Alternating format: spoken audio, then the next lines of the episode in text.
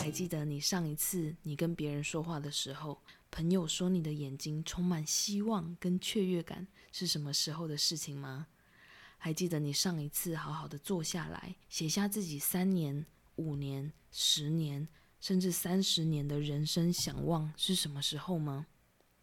你会像小时候一样毫无束缚的大胆想望是什么时候的事情了？你不会去想自己做不做得到，你不会去想别人会怎么评断，你不会去想是不是可以被主流社会价值观所接受，你不会去想是不是曾经有人做过，你才愿意去做，就只是很单纯的把自己的心放得很干净、很清明，纯粹很认真的想把脑中闪过，然后会让你眼睛一亮的想法，一五一十的捉下来，这就是你的想望。我是 Ivy，Voice Out 为你发声的节目主持人。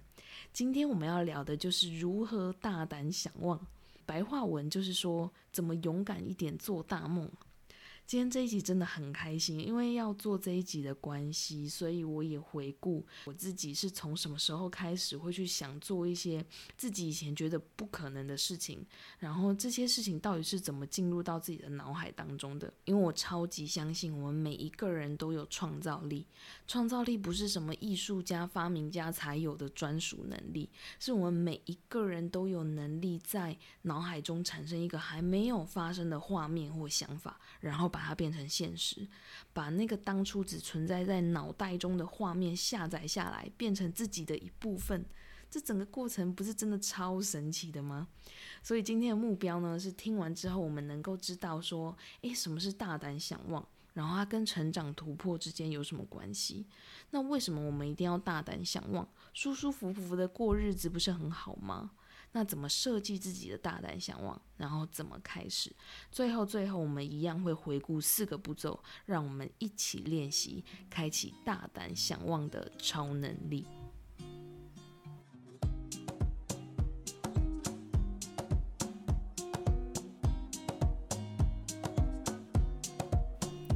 什么是大胆想望呢？那怎么样叫做不够大胆呢？我们在第二集的时候有提到说，呃，有进展的感觉就会带来快乐。所以不管你现在觉得你现在的生活状态能不能感受到有进展、有进步的感觉，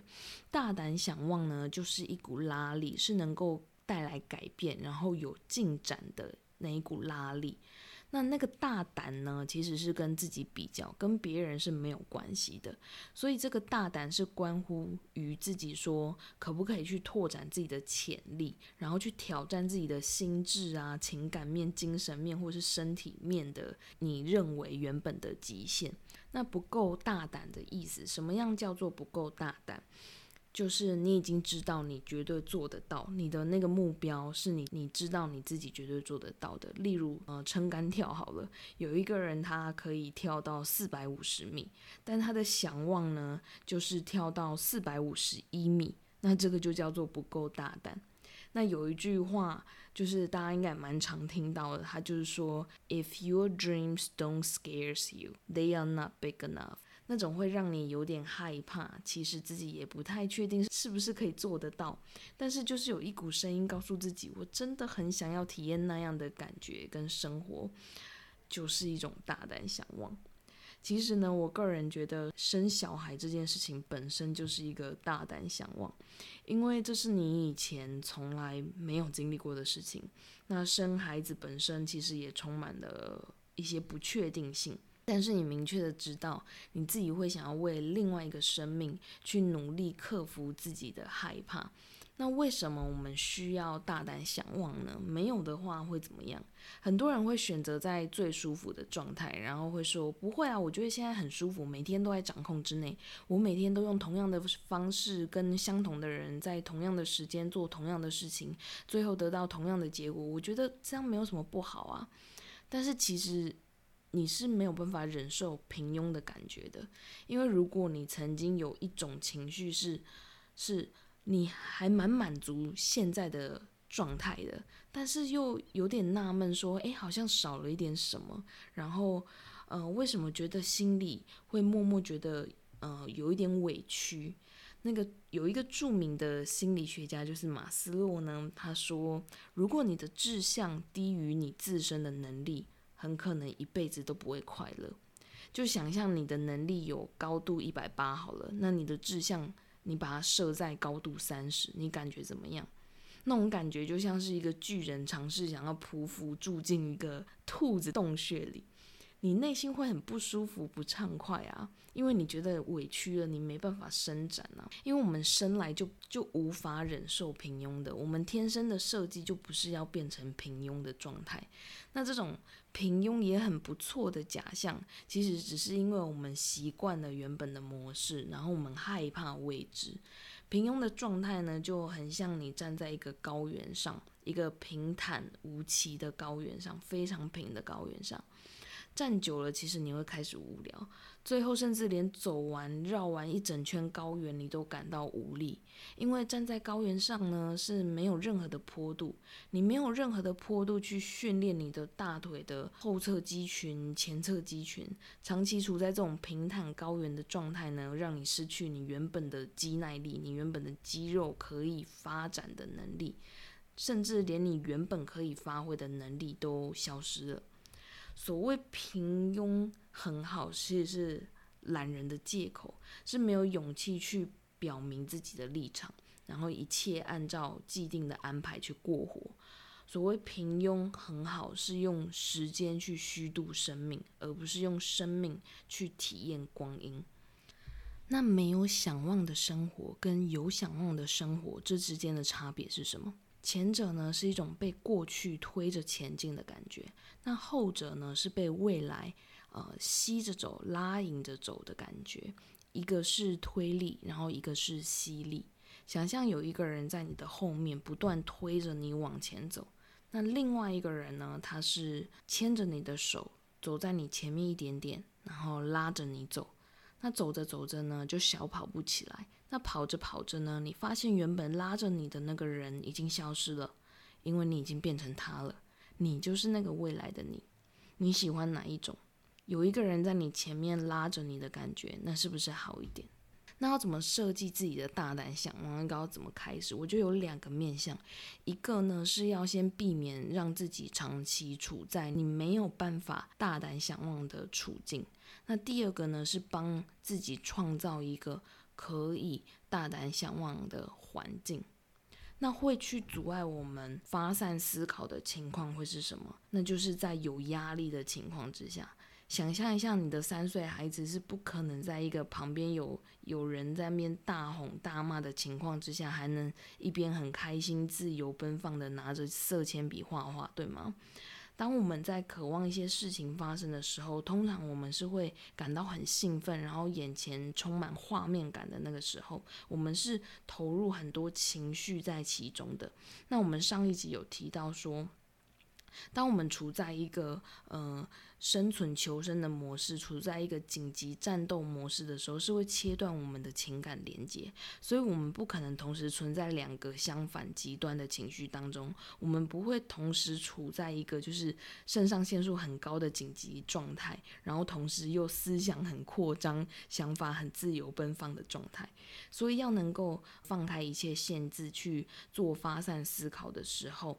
首先处理一下自己内在的压力。那如果你现在有一些内在自我冲突的情况，我非常推荐你可以先去听听上一集的内容。那第二个是，呃，帮自己创造可以大胆想望的环境。那这个环境可以是一个是真的一个空间，一个安静的空间，例如一个书房。那只有你跟一支笔跟一个笔记本。那在这个环境下呢，你每一天都可以问一下自己：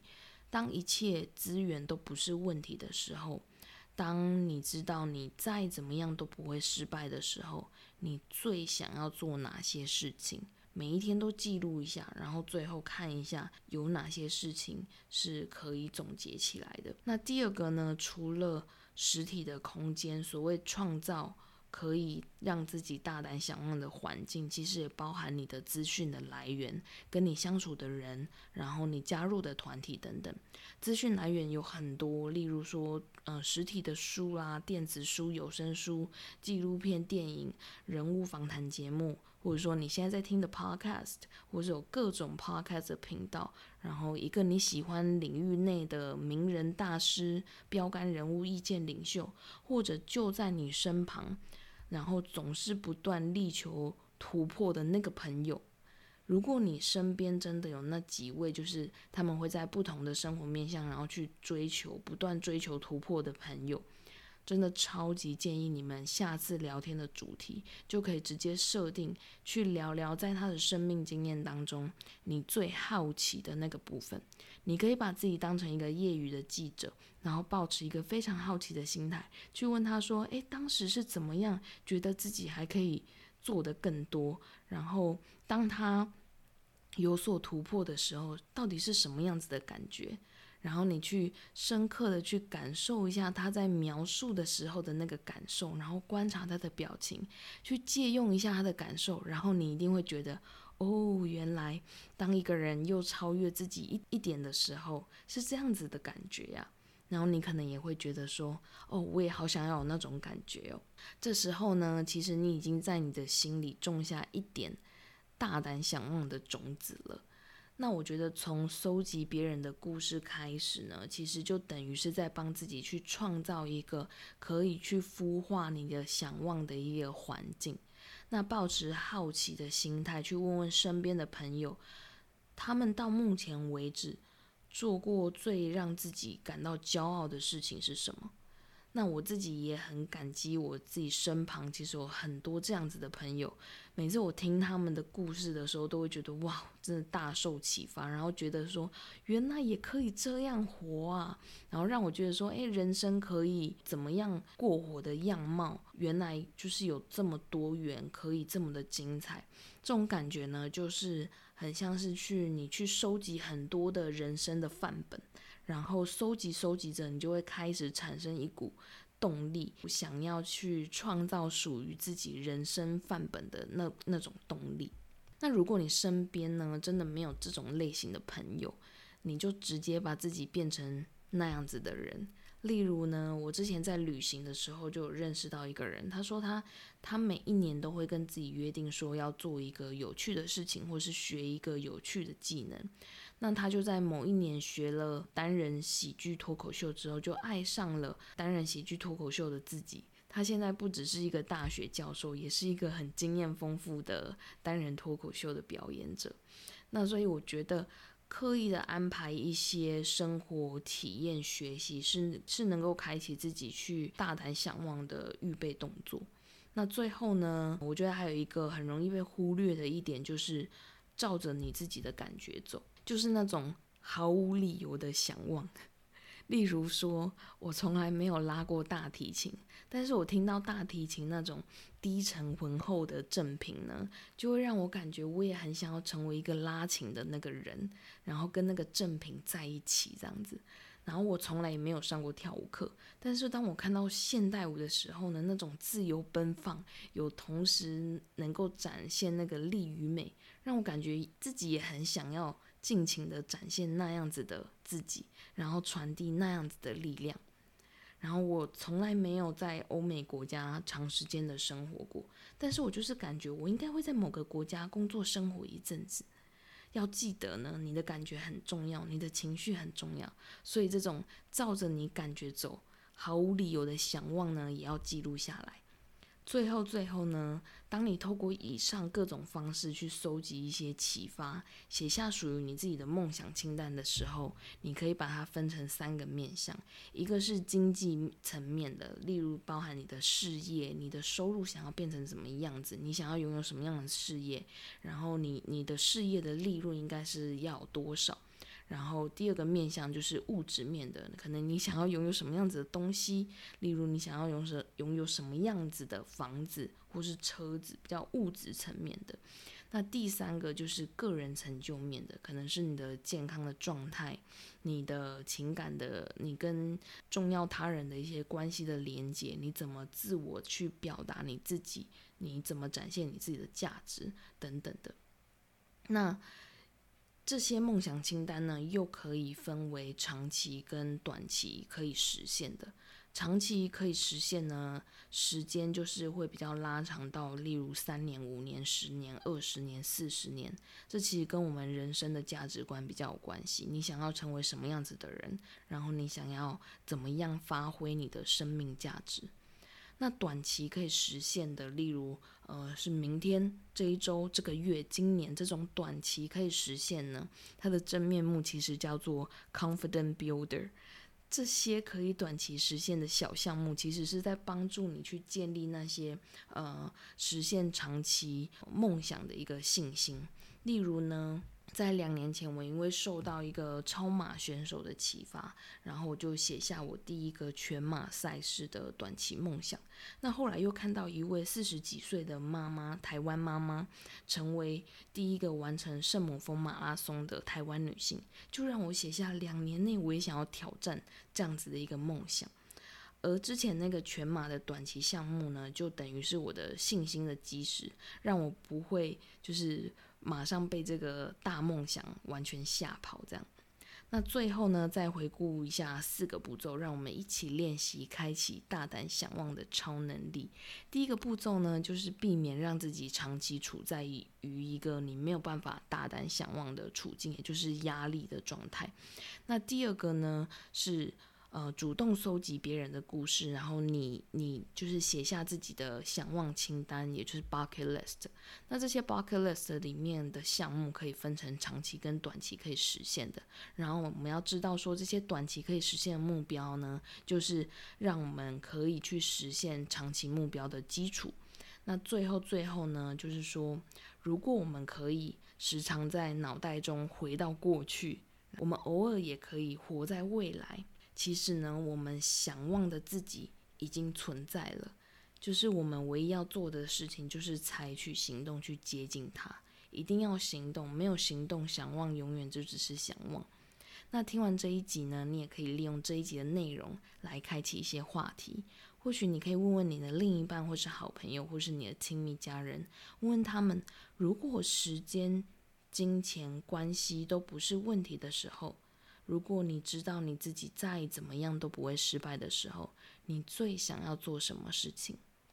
然后再问一题：到目前为止，你做过最让自己骄傲的事情是什么？我们不要期待自己当一个超人妈妈，而是期待自己当一个每一天都大胆想望的妈妈。让我们下周继续为你发声，我们下周再见。